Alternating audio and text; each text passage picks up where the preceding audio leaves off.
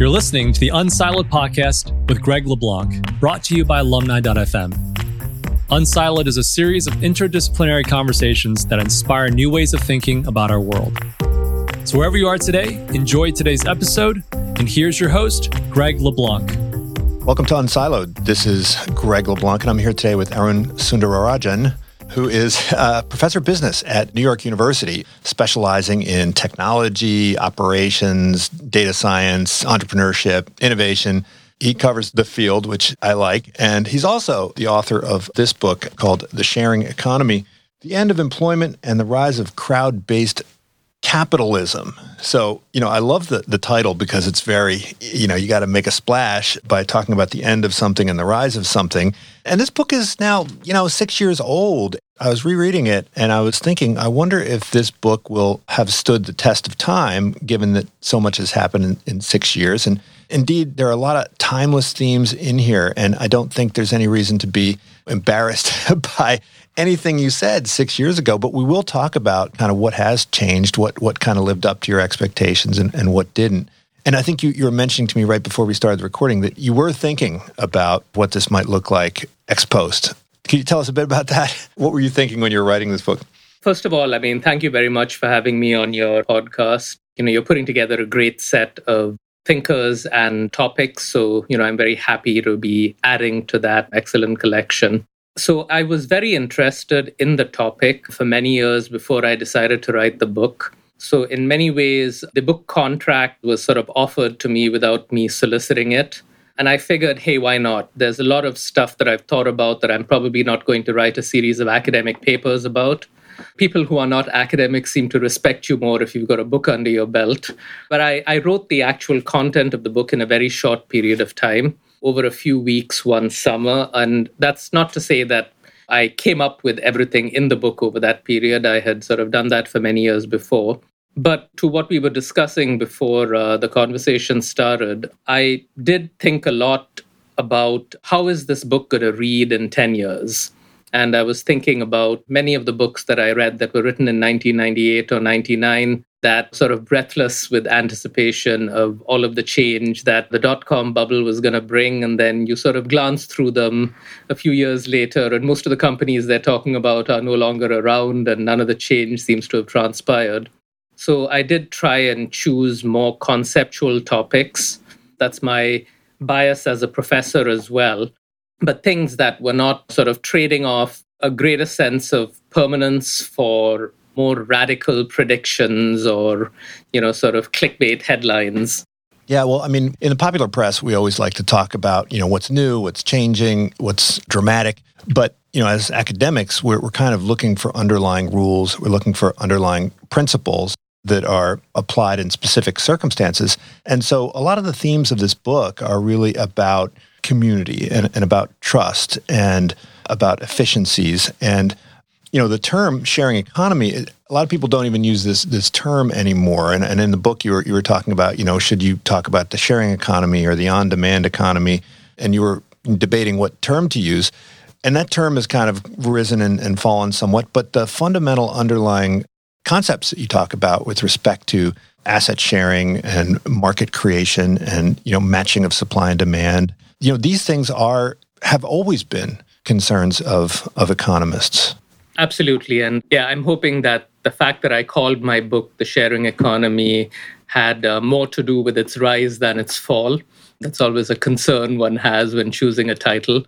But you're right. The set of changes that I ended up focusing on, which I call crowd based capitalism or the rise of crowd based capitalism in the book, I believe are still playing out and will continue to play out for the next couple of decades because in the 18th century, we had pure market based economies in much of the world, a lot of the United States, sort of the Adam Smith economy of our economics textbook, right?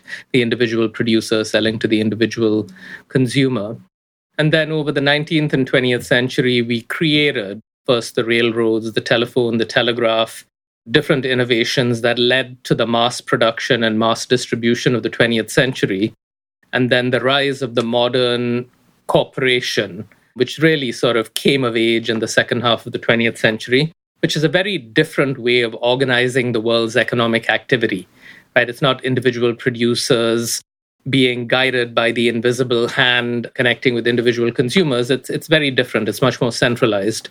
And what I saw crowd based capitalism as is the emergence of a middle ground.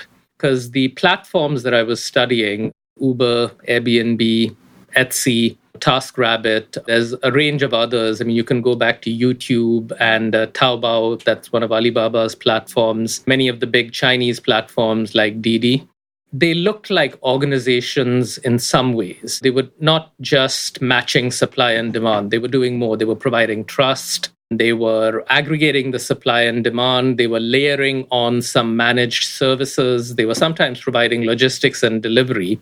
And they were offering a branded face to the consumer the way a modern corporation did. But they weren't like Walmart or like a transportation company or hotel chain. They were fundamentally different because they had a number of very market like elements as well, like millions of producers were finding their customers, there was matching.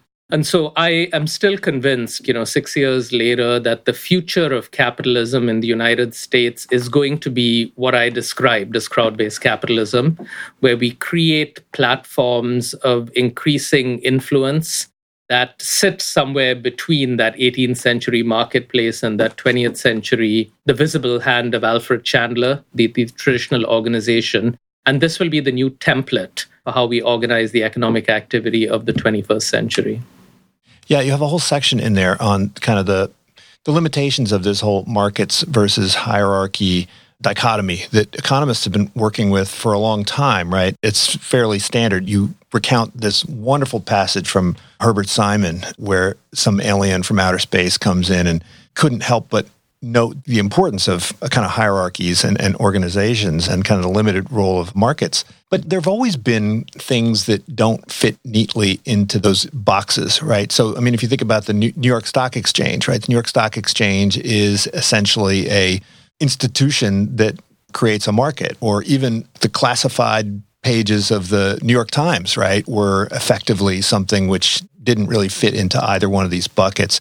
Did economists start realizing the limitations of this dichotomy only with the rise of what we call now platforms? Well, I think that, you know, the way economists think, they like to simplify the world in a way that lends itself to sort of neat mathematical analysis. And I say this with love. I have conducted a lot of that sort of neat, simplified mathematical analysis in my own research for at least a decade of so of my early career was applied economic theory, industrial organization. And so I'm very fond of those models. But I think the dichotomy was convenient when one wanted to sort of create that simplification. I don't think we should conclude that economists all think that there are two extremes.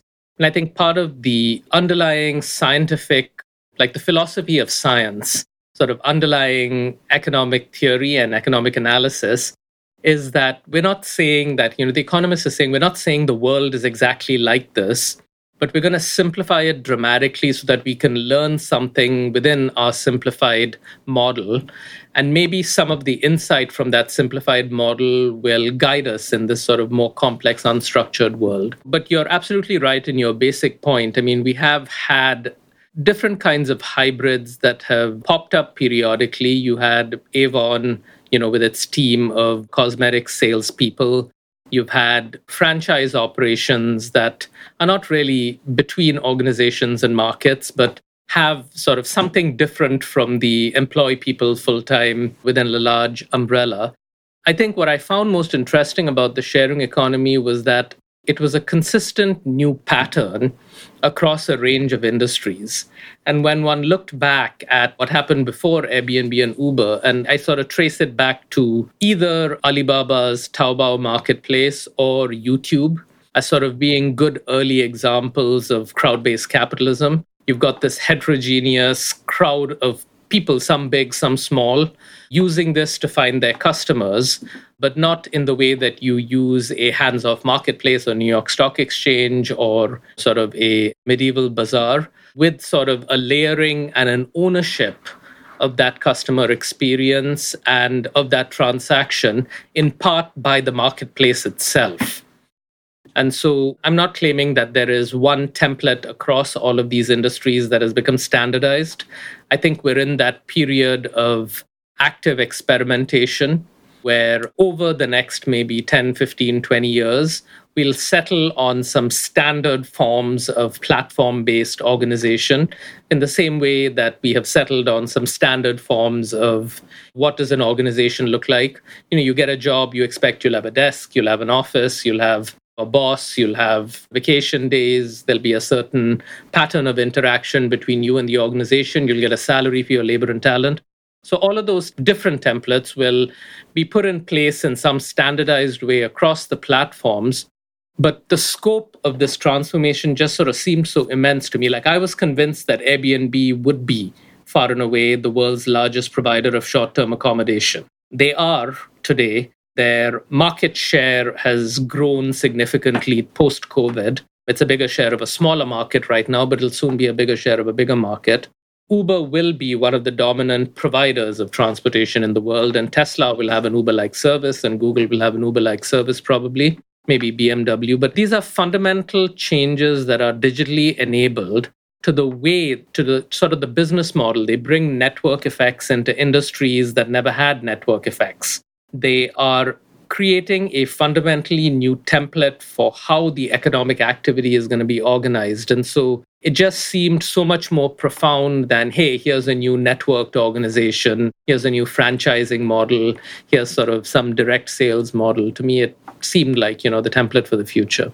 Yeah, you're highlighting a bunch of different trends, right? So the one is just the expansion of these platform type business models. And that would include something like eBay, right? I mean, eBay is is essentially just an electronic version of a marketplace. It doesn't quite have the other transformation elements that you're pointing to, which is sometimes about the conversion of, you know, product into service, right? Like Uber and so forth. But also there's this important community element that you emphasize, right? So if we go back to the 18th century, you know, it wasn't all market. I mean, there was a lot of community-based interactions and I think a lot of people would argue that the community interactions fell when when markets rose, and now you're saying kind of there's a way that communities are coming back in this kind of hybrid form, right? They're cyborgs with the market. I remember when I was taking economic history in graduate school, there was a professor who was puzzled by the uptake of McCormick Reaper purchases among farmers in the US. And it was a puzzle because the average farm size was so small that it didn't make sense. And so he said that the dominant theory was that American farmers were irrational. And that's just because there were no records of these farmers pooling their resources or lending these things out to one another. So communities always played a huge role. And so I think part of your argument is that, like the Airbnbs and maybe Lyft more so than, than Uber, th- there is this non commercial element that exists within the, the commercial transactions for some of these new platforms? Is it a necessary part of? I mean, because. That's a great question. I think it's an aspirational part of my argument. I'll explain what I mean. In my reading of economic history, a lot of the connection, like, you know, the human connection, was stripped out of commercial interaction as we invented um, mass production, distribution, and the organization of the 20th century we made commerce more faceless and impersonal as opposed to being connected. And this is one of the things that really drew me to the sharing economy when I first started participating in it. You know, you'd have a conversation with your BlaBlaCar driver early on with your Lyft driver, you'd sit in the front seat, you'd fist bump, you'd chat. You know, your Airbnb host even if you didn't form a connection with the host directly through the host sort of being there and making friends with you, you formed a connection with the person because you were in their space. There's a form of intimacy associated with living in someone's space, and it's a more connected way of fulfilling that economic need of short term accommodation than staying in a faceless hotel room. And so, I guess aspirationally, my hope was that because of the fact that this had been stripped out of 20th century commerce, and because human beings have a need for connection, that the sharing economy might bring back some of this connected commerce but with all of the efficiencies associated with you know mass markets and multi-billion dollar companies and standardized trust. 6 years later it's a mixed bag. I think Lyft has largely been depersonalized. They're not the Lyft of 2012 BlaBlaCar is still pretty much the same as it was. Airbnb, I think there's a much greater variety you have the highly personalized, you have the somewhat personalized, you've got the highly impersonal 20th century vacation rental transaction there as well. But to me, the appeal of some of these technologies was actually that they were not created to form this connection. This wasn't like a lot of the technologies that emerged in the first decade of the century, right? That were social networking, dating, community formation, technologies that were supposed to connect us with other people. These were fulfilling an economic need, and the community was a byproduct. And that seemed like, you know, sort of more scalable and more appealing in many ways. And this is what led me to discover these gift economies that had been sort of a part of different cultures through history, where the exchange of the object, or even like the transfer of the object and what its utility was, was sort of largely irrelevant. The act of giving or the act of receiving was a way of forming a connection. This is not I think the sentiment associated necessarily with Christmas these days, but it's sort of, you know, like the object could be completely meaningless, but, you know, I'm giving it to you. And I saw some of that in the early sharing economy activity as well, like, you know, with couch surfing. Nobody was looking at this as a way of finding short term accommodation primarily. They were looking at it as a social network and the offer of the couch just happened to be the gift that facilitated the transaction. So, you know, when I say aspirational, I don't think that the promise of more connected commerce has blossomed in the way that I hoped it would. But I still think that we've moved the needle from the faceless interaction of going to a Sam's Club, for example. I mean, Etsy is still a lot more personalized than that. Airbnb is more personal and more connected than like booking a Marriott room. Yeah, you do spend some time discussing this whole idea of the, the gift economy and paying it forward and, and not really thinking too carefully about the tit for tat and the, the bilateral bargain. And you say that, you know, this is a deep human need. Certainly if you have a friend over for dinner, you know, you don't invoice them, right? So we kind of in our minds, we have this dichotomy between our personal relationships and our, our commercial relationships, but they, they've never really been fully separated the community relationships in, in small scale societies, there's always something of an economic element, even if it's not super, super well defined and measured and, and monitored. So, do you think that it's inevitable that the communityness of these marketplaces will ultimately degrade? I mean, I look at something like Lending Club or, or Prosper and in the original days, you would individually examine a loan application and say, oh, well, this person, I can kind of identify with this person. I'll give them a, a chunk of money. And now it's all hedge funds that provide like all the money. It's not peer to peer anymore. It's it's a platform for lending, but the peer to peer element has been stripped out. And you know, a big chunk of these Airbnbs are essentially commercially run real estate projects. Is that sort of an inevitable trend, or do you think we'll always have heterogeneity and people will will select based on how much of this community they want. And, and can a company like Airbnb sustain simultaneously a community type feel and a simple market transaction type feel? Yeah, it's a great question, actually, because if you look at markets or internet enabled marketplaces, and then almost immediately their successors, internet enabled platforms, since the mid 1990s, since the rise of eBay, this always has been a tension, typically driven by the need to scale supply rapidly. And I think eBay started out as a place where you could buy these curious, interesting things from other individuals. And then over time, very rapidly actually, demand far outstripped supply.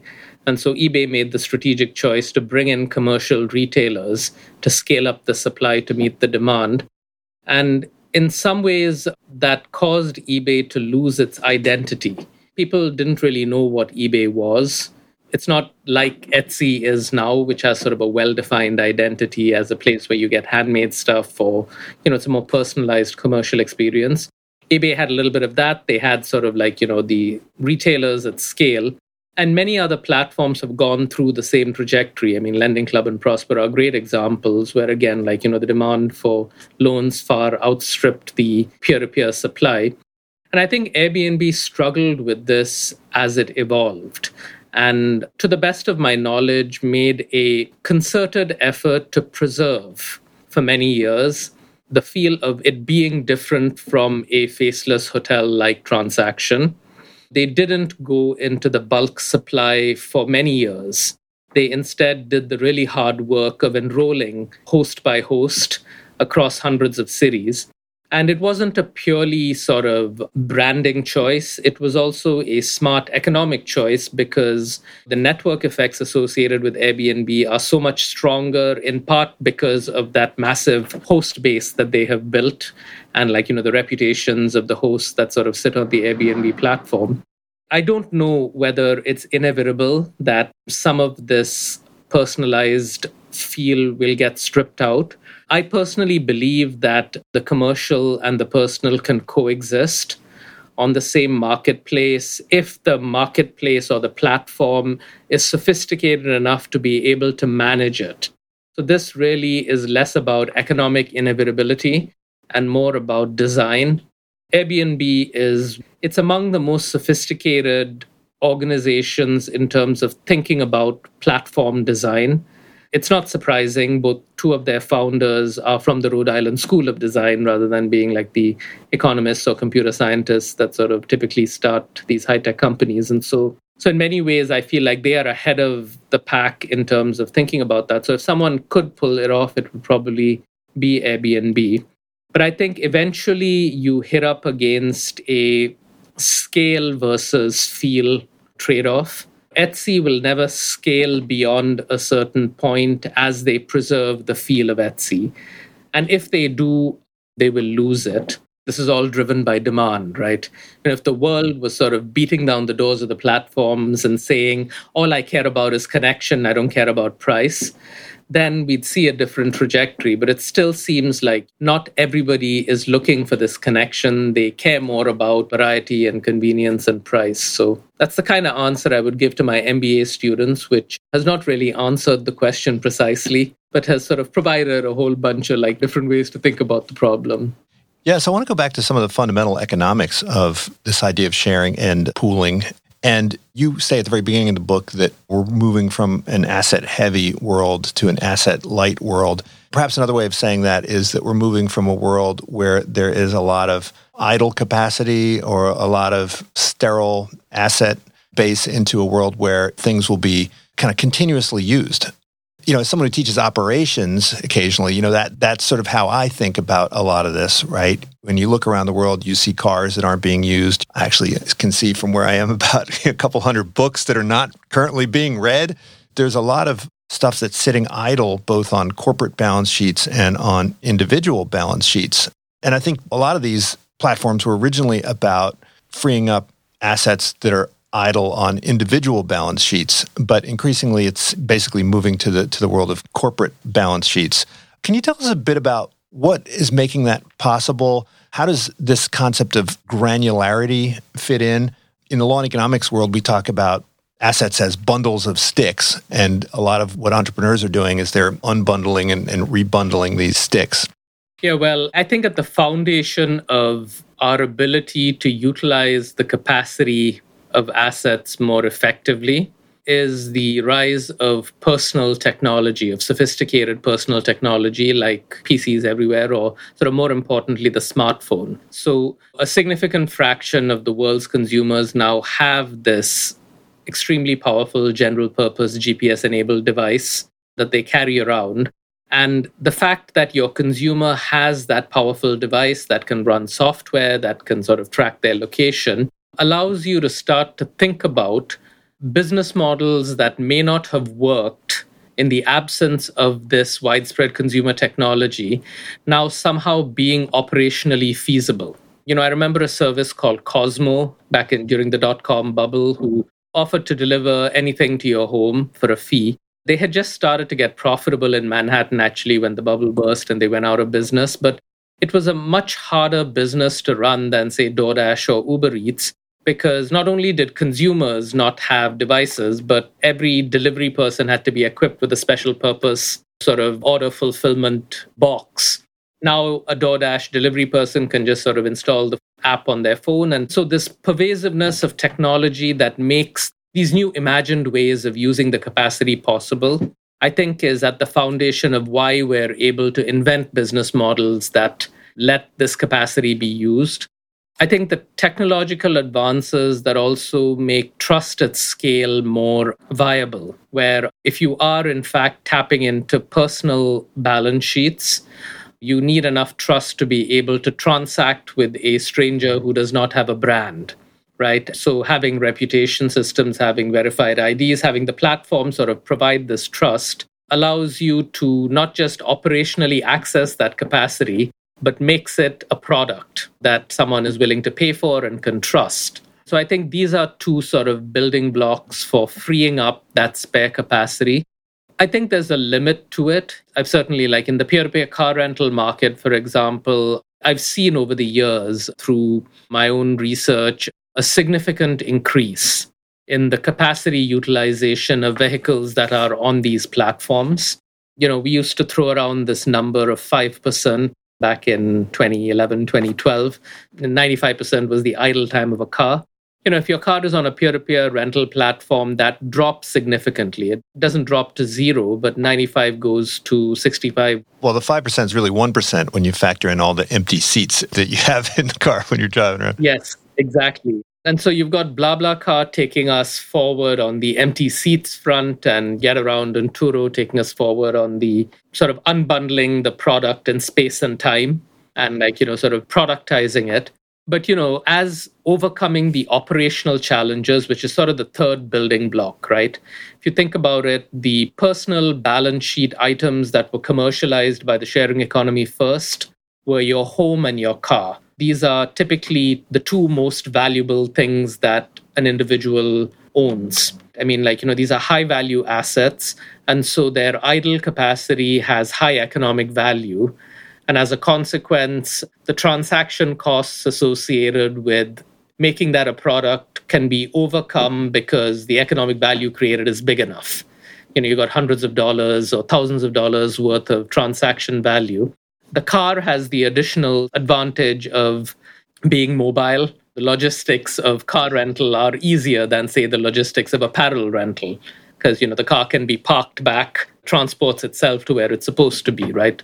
And so there's a lot of other potential, relatively high value, low utilization assets. I mean, like, you know, there's high end apparel. There were lots of community based tool libraries that emerged early in the sharing economy.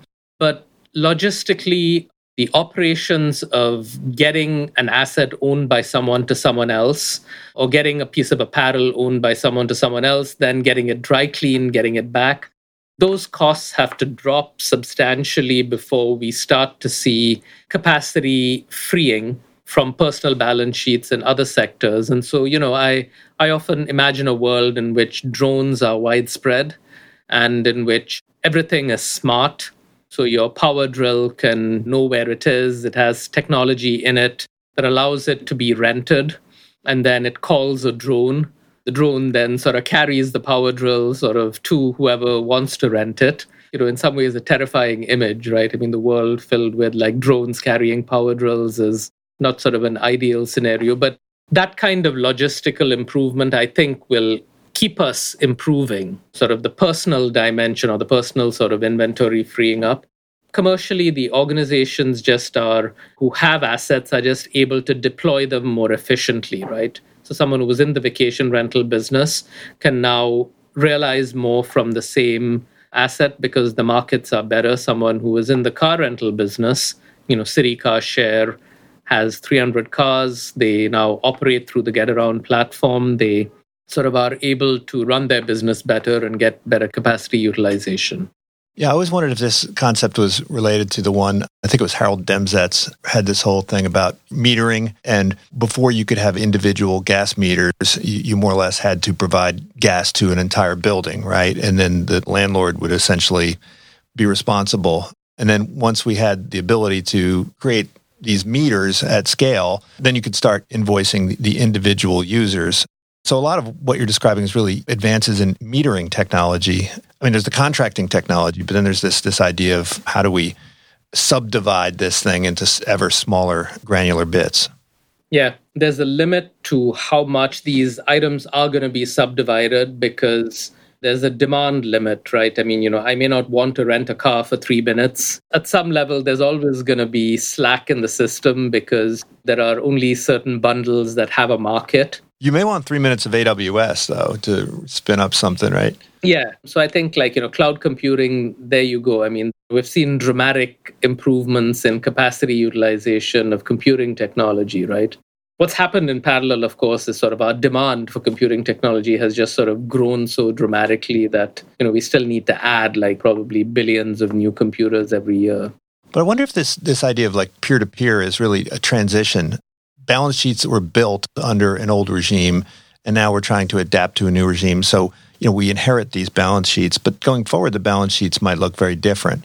I remember I was asked to do a talk on the sharing economy, and I came up with a kind of a two by two that looked very similar. You know, we love two by twos in, in business school, right? And you've got this, you know, the mesh, the meshiness two by two, and and it's like, look, you know, you're going to share a car, but you're not going to share a vacuum cleaner because the transaction costs are too high and the logistics are too high. But then I realized, like, you know, we already do this. It's just called housekeeper, right? Housekeepers that carry their vacuums with them from house to house that's sharing except it's the third party that owns it. And in fact you know marriott is in the sharing economy in the sense that it's providing this room in subdivided slices to people.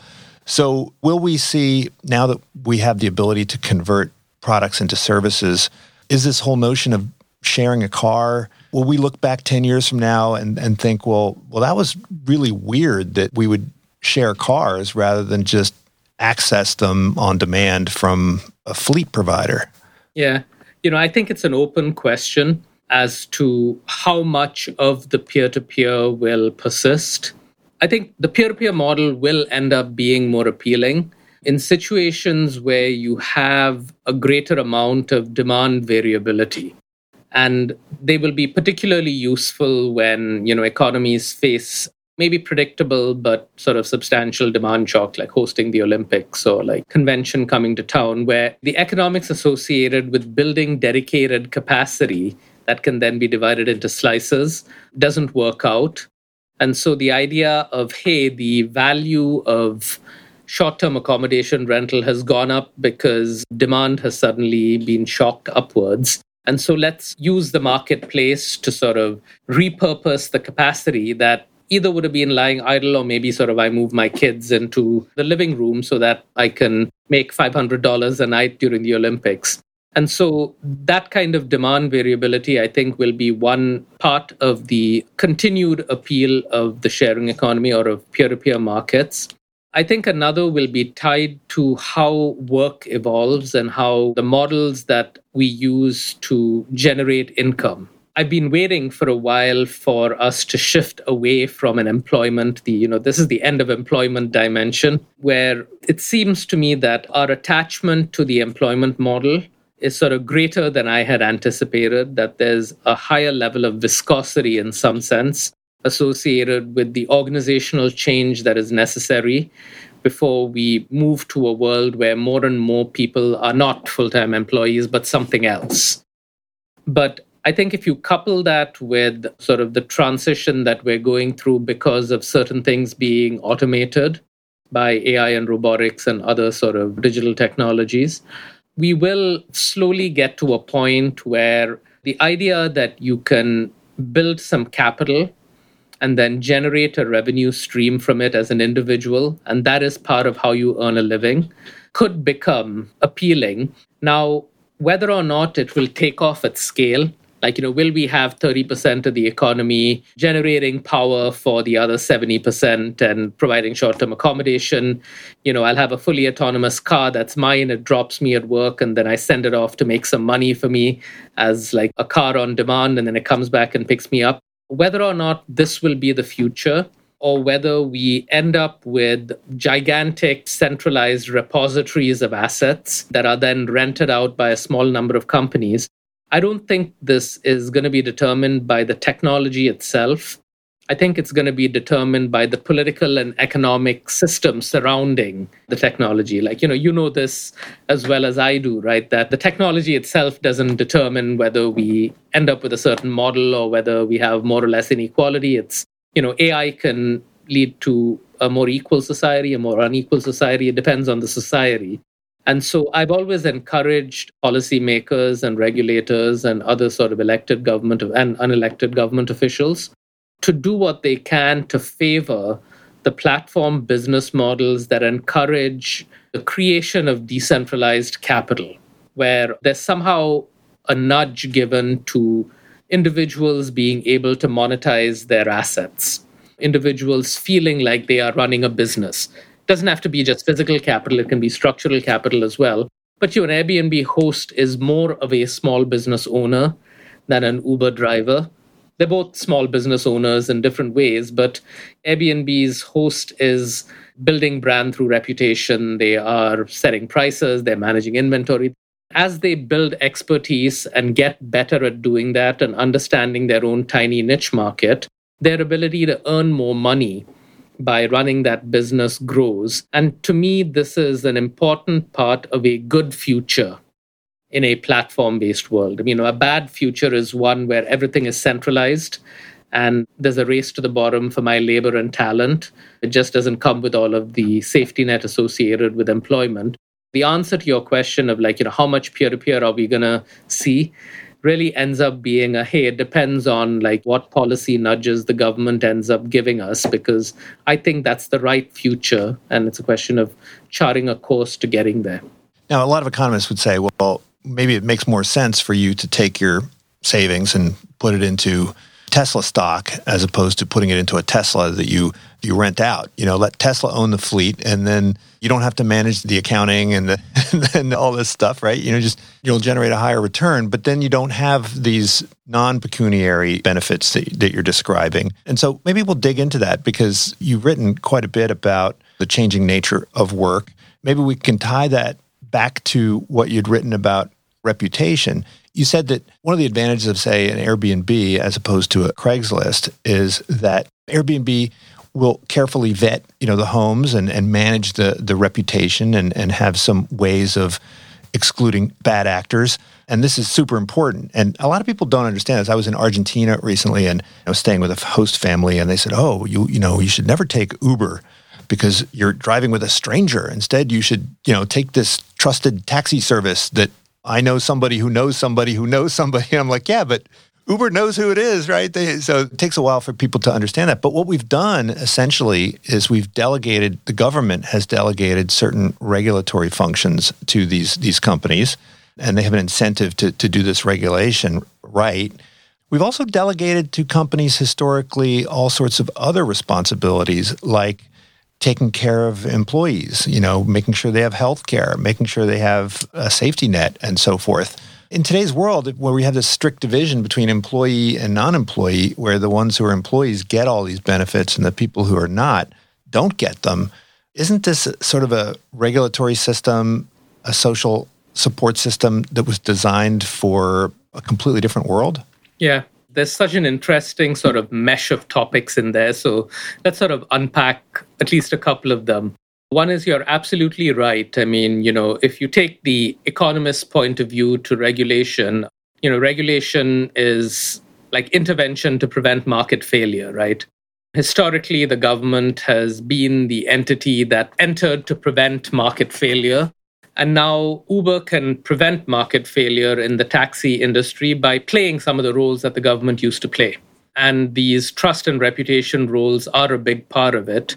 And it's certainly sort of far more important in sort of the higher stakes kinds of transactions like getting into a stranger's car, you know, handing over your apartment to someone than it is in say like you know sort of buying clothing online which is you know how bad can the outcome be there right and so the value created by preventing market failure through sort of a robust reputation system is lower there and higher in the Uber and Airbnb and BlaBlaCar cases. But it's part of a trend of society handing over a greater and greater fraction of these government responsibilities to private third parties you know, it's not entirely new. We've had medieval guilds that prevented market failure.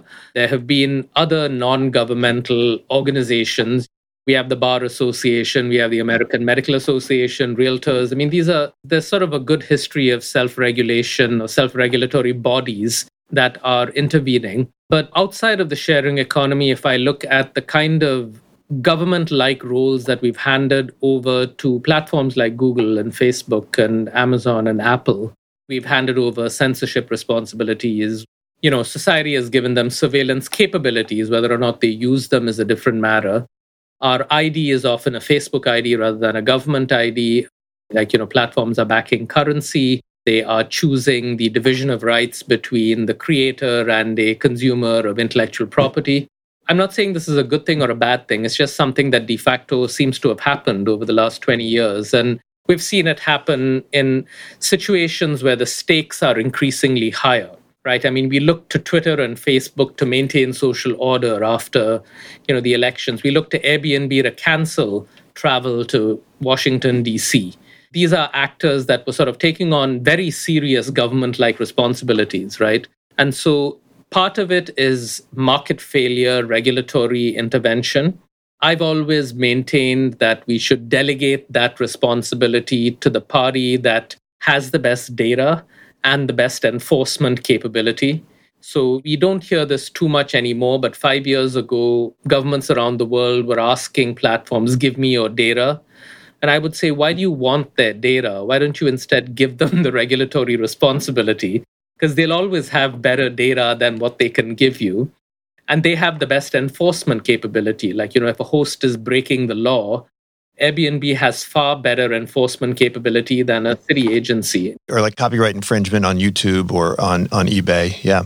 Yes, exactly. And and that's why some of this delegation occurs. But you know, if you think about the broadening of these societal responsibilities to things like maintaining social order, I think that takes us into sort of unpacking the second dimension of what you asked about, right? Which is the privatization of providing the social safety net that we saw over the 20th century, primarily in the United States, the UK, and Japan.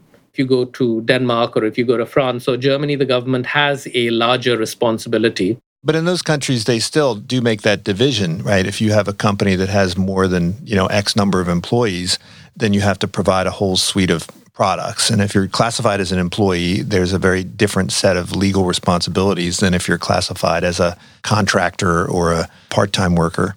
Absolutely. So they not only have a greater level of responsibility borne by the government, but they also have a more extensive social safety net in general, but you're making a really good point here, which is that we seem to have tied it in many countries across the world to this one arrangement of work, which is I provide all of my labor and talent to you, you pay me a salary, and therefore you are the natural party, the employer, to also provide me with the safety net dimensions that the government has decided the private sector will provide rather than the government providing it itself.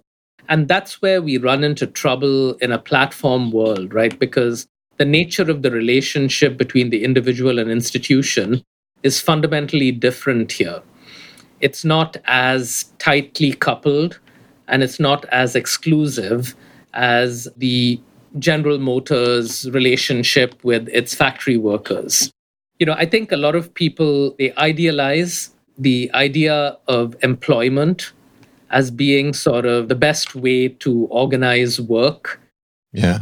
Well, we still talk about jobs. I know a lot of people that don't even know how to answer that question when they're asked about what is your job. But in the public policy circles, we're always talking about creating jobs and losing jobs. And, you know, will we stop talking about jobs at some point? I think so, but it's going to be a couple of decades, I think. I think we will go through a process of converting the non employment work. We'll create sort of job measured metrics of this non employment work because, you know, we still want to keep some continuity in how we track unemployment and the growth of work. We measure the growth of work opportunities through, like, you know, how many jobs were created. And so we'll sort of add up all of the work that is being created on these platforms, convert them into jobs, and still talk about jobs. It's really important to point out here that, like, or to decouple the categorization from the benefits. We built the social safety net so that the private sector would bear some of the burden of the safety net.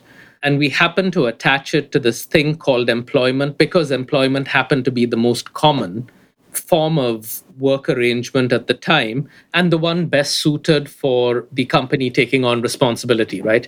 Someone spending 40 hours a week with me and only me, I feel better about paying for their benefits. But employment itself, it doesn't come pre bundled with all of these good benefits you know, if you read The Jungle by Upton Sinclair, you have a good sense for just how horrific employment was 100 years ago. And then, you know, the New Deal and, you know, all of the progress made employment good. And so to me, the big public policy challenge here is yes, we have to sort of go beyond the dichotomy of independent contractor and employee. But what's really at the heart of it is, you know, creating 10 new categories isn't going to solve the funding problem this is really at the end of the day who's paying for the benefits.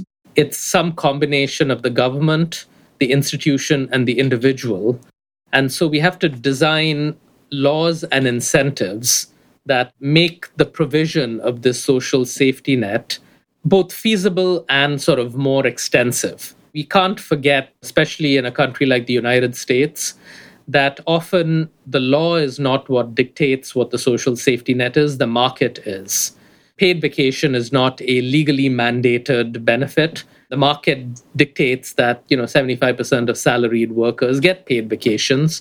There's a whole host of benefits that employees get that are not, again, like, you know, sort of enshrined in law, but are provided. And so it's really a question of incentives and the government saying, how do we change incentives for platforms and for individuals in a way that generates the funding that can then sort of provide the safety net in the same way that the incentives were generated for the employers to start to sort of provide some of these benefits. We may realize that it's not economically feasible for a company to provide certain benefits, like we've discovered with pension plans in a lot of like, you know, large companies, that it's just not economically viable to bear all of that burden as a private employer. And so I think we'll experiment with platforms providing some benefits. The platforms will then sort of realize that the business model is not viable. With all of these benefits, we'll retool. But the 401k plan, which sort of touches a small fraction of the workforce, which is sort of the incentive based answer to pension plans, right? I'm incented to save, my company's incented to contribute the government gives us a tax break and creates incentives. So that's what we need for the other slices of the social safety net. And I worry a lot because you're absolutely right in that, you know, a lot of people don't really identify a job with their work anymore. Gen Z in particular, even controlling for the fact that they're young and like, you know, the youth sort of tend to like to do different things. They are fundamentally wired not to think about asset ownership. They consume services and I think this partly has to do with their experience as children consuming music and video as services.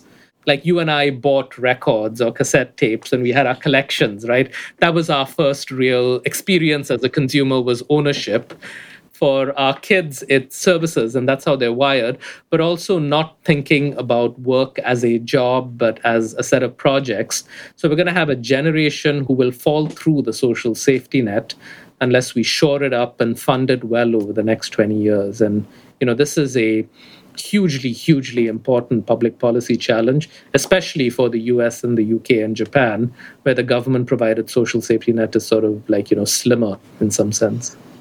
Yeah, and there are a couple other things that you highlight in the book that I thought were very insightful. One was that we're moving away from firms requiring firm specific human capital, and it's really more like task specific human capital, right? And this this means that the employees are no longer kind of locked in, that they can take their skills with them. And it also means that a lot of the the kind of rents are accruing to the the employees as opposed to the to the companies. And you also show there's a lot of data that shows that access to these platforms can substantially improve the the income of certain types of, of employees. If this is true, then this seems to be a response to, say, my colleague Robert Reich's claim that the sharing economy is really the, the sharing the scraps economy. I think you're a little bit more optimistic about the impact on employee welfare. Yeah, I am. There are some natural economic forces of decentralization that make it less likely that we will see the outcome that, for example, Robert Reich, your colleague at Berkeley, is also another sort of proponent of the, you know, race to the bottom sort of scenario as being sort of the end of this. But again, I think that there are limits to that that are dictated by the economic system that you're in. If sort of aggregating capital ends up giving you more power, if the political and economic system is designed in a way that favors extremely large organizations over individuals, then these natural sort of decentralization of value capture that comes from the individual holding more of the you know the intellectual capital or the human capital can sort of like there'll be a pushback against them I feel like I'm coming back to the thing that I said a few minutes ago, but it, it is at the end of the day a big part of the answer. There are some benefits to sort of the neoliberal philosophies that we've followed over the last 40 years, but there are also some limitations. I think that as we are going through this transition in our economy, both on the automation front and on the platform front, it's useful to think about like, you know, just how extensive should the role of the government be and what should that balance be between free markets and free trade and like its alternatives? So i don't think it's going to be a share the scraps economy but i do feel like where we end up isn't going to just be determined by the economic fundamentals. It's also, you know, at one point, economics was called political economy, right? And then the politics got taken out and it just became economics. But that marriage between sort of political and social systems and the economic outcomes has sort of it's been decoupled in our analysis and i think that's part of the reason why we are at the state of high inequality that we're at today because like you know the economics textbooks have sort of taken us there in some sense by saying that total surplus is the right metric to maximize but anyway i digress. Well you also point out that with the way in which we think about gnp is probably outdated. You argue that we are failing to capture a lot of the productivity improvements and the upside that is made possible by these new new business models. Now i think neither one of us are, are macroeconomists which is why maybe what they do doesn't always make sense to us. But how would you argue that our measures of national wealth and, and output are kind of mismeasured? Well, in the context of the United States, I think there's a wide variety of ways in which value is created for individuals, some of which ends up being measured well by money. You know, the simplest way to imagine this is to sort of think about all the consumer surplus that is not measured.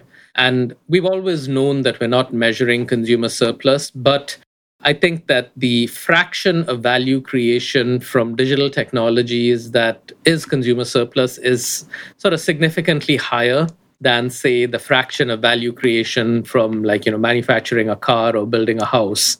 That's one element of why the mismeasurement problem sort of seems to have grown. But i think more than the total the distribution, the mismeasurement of how things are distributed is a particularly acute problem. You know, I think about my first experience with Uber in 2012, where like, you know, I pressed a button and like, you know, this sort of black car came and picked me up and it was all black car. It was not an everyday experience for me right? And for a lot of people, the idea of having this nice luxury transportation on demand was equalizing. It was not just a small subset of people who worked for large companies that could have access to this. It was sort of a much bigger fraction of the population. And you know, you look at the fraction of the population in China or India that has access to car based transportation now. It's so much greater than it was 10 years ago. And this is not new. I mean, the fraction of the population that has access to a phone that has access to streaming video entertainment has grown dramatically. We don't measure this in the numbers when we measure income and wealth inequality. And so to me, a big part of like, you know, this mismeasurement isn't just that we're getting GDP wrong, but that we're also getting changes in inequality wrong because we're focused too much on the metrics that follow from GDP, which are like, you know, income measures and wealth measures. So now I have a million movies on demand instead of the, the three DVDs that I have on the shelf, right? Absolutely, yeah. There's a tremendous increase in surplus from consumption, right? And I spend whatever, 15 bucks a month on Netflix. That would have been, I don't know, five movie rentals at Blockbuster even before you sort of account for inflation and so on. The amount of value creation is just sort of immensely higher, right? And none, none of this gets captured in GDP. And so you're right. I mean, neither of us are macroeconomists. And, you know, the macroeconomists have a simple reason why they continue to measure GDP is that, like, you know, they can define it with some level of precision. You know, at least conceptually, we understand what it is. I mean, if you depart from GDP, you're immediately sort of in a really gray area. It's sort of like rationality and economics, right? I mean, you know, rationality, we all kind of know that it isn't a good model, but it's extremely easy to define precisely and agree on. Once you get to bounded rationality or, you know, behavioral economics, then you don't quite know what the standard is. You don't know what the benchmark is. It's like infinity is well defined anything else before that like you know you have to choose a number then you have to agree on the number and i think that there's sort of a problem of that flavor in sort of the what is the alternative to gdp it's just something that becomes more and more important with the sharing economy. I think in developing countries or countries where the economic institutions aren't as well developed it's even more of an issue because the inability of a lot of people to connect to institutions means that their assets can't even be capitalized. The value of someone's home just doesn't show up, even though that's an asset that could be because the person doesn't have an identity which allows them to sort of take out a mortgage or use this to get a small business loan. And so the ability to convert assets into capital is vastly inferior in some countries compared to the United States. So there's an even bigger measurement problem there because a lot of the things that could be measured right are not being measured. Last question. You end with a very provocative suggestion, which is that generalists in the workforce are ultimately going to be more important and you're more likely to survive if you have a more generalizable skill set that you can kind of plug into all of these these different platforms on demand. How do you think about that? Does that apply only to people who are they can walk the dog and then assemble your IKEA furniture? Or is this idea of being a generalist also going to apply to software engineers, you know, educators and, and other skilled laborers? Yes, it is. Although, you know, if I was writing the book today, I'd emphasize sort of being entrepreneurial more than being a generalist. You know, I still think that the characteristics associated with being a generalist will continue to be increasingly valuable over time. But I think the real sort of shift is going to be, and the real value capture is going to be from people who are more entrepreneurial as individuals for a couple of reasons. One is that more and more skilled professions will provide the opportunity for individuals to run a business of their own. Law, consulting, We've already seen it to some extent in high end software engineering, where an increasing number of software engineers earn a very good living as entrepreneurs who are just sort of like, you know, renting themselves out to companies periodically, either through word of mouth or through a platform like Gigster. And you'll see this with law, you'll see this with accounting, you'll see this with management consulting. Professors, I don't know. I think the nature of the product that we sell is much more than just sort of the content we deliver in the classroom, right? I mean, that $300,000 degree that private university sells is a complex product that an individual professor may find it hard to replicate through a platform. But I also think the entrepreneurialism will play an important role as we encounter a growing fraction of the skilled workforce who are going to have to reskill and switch occupations mid career. I've seen estimates as high as 25 to 30% of the US and Japanese workforce will have to move to a different occupation in the next 10 years. I think I saw the same estimate five years ago. Some people have already begun that transition, but the ability to sort of reimagine, like, you know, how you can earn money and what you can do and successfully make that transition in a world where our economic institutions are focused almost exclusively on early career rather than mid career, I think there'll be much bigger rewards to people who are, to some extent, generalists, but to a larger extent, entrepreneurial. And so that's really, to me, both the characteristic and the education that is going to be central to sort of success and happiness in the future. Yeah, I think that's what we increasingly need to focus on teaching in our university classrooms. Arun, thank you so much for joining me.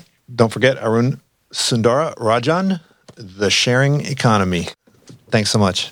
Thank you, Greg. I mean, this was a delightful conversation. I mean, like, I think you've probed deeper than most conversations I've had of this kind, and it was it was really a pleasure, very incisive, and you know, I think we sort of got to places that one normally doesn't get in conversations like this. So I hope people find it interesting and useful, and sort of a little more cerebral than your typical podcast. Let's hope so. See you soon. Thank you for tuning in to the Unsiloed podcast. If you enjoyed today's episode, please give us a five star rating and review. To listen to other episodes, please visit our website at www.unsiloedpodcast.com.